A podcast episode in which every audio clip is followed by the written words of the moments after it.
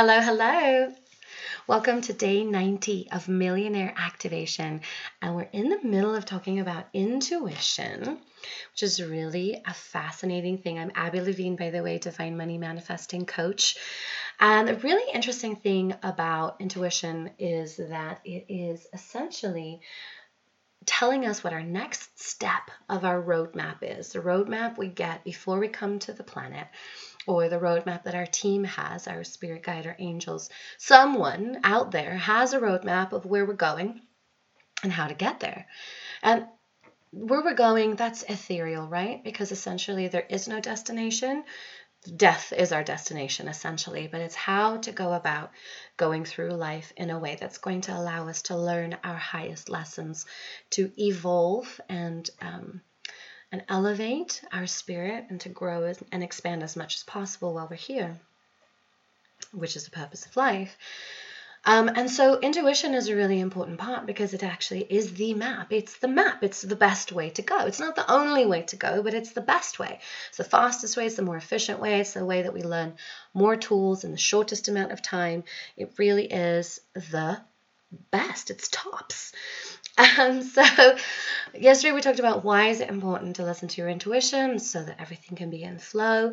But another reason why it's important to listen to your intuition is so that you don't create more trauma for yourself, right? The moment that we deviate from our path, from our purpose, all of a sudden we're starting to create um, more trauma. We're making things more difficult. We're creating more limiting beliefs about how easy or hard it is to get to the um, place that we want to go, the place that we want to elevate to.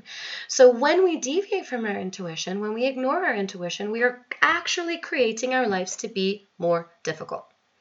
That doesn't mean, like I said yesterday, that does not mean that following your intuition is going to take you on the easiest path.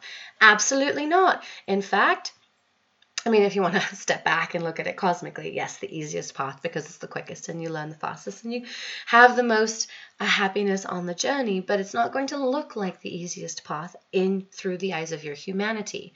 It sometimes, most often, will look like the the hardest path. It would look like the path of most resistance um, you might have a lot of resistance to following your intuition because it seems very hard, it seems very difficult.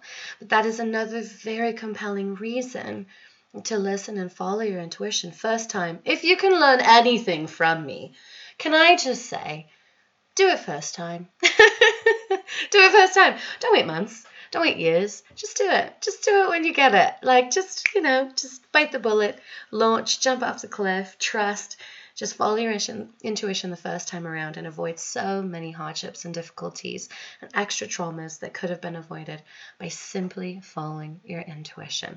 So practice that today.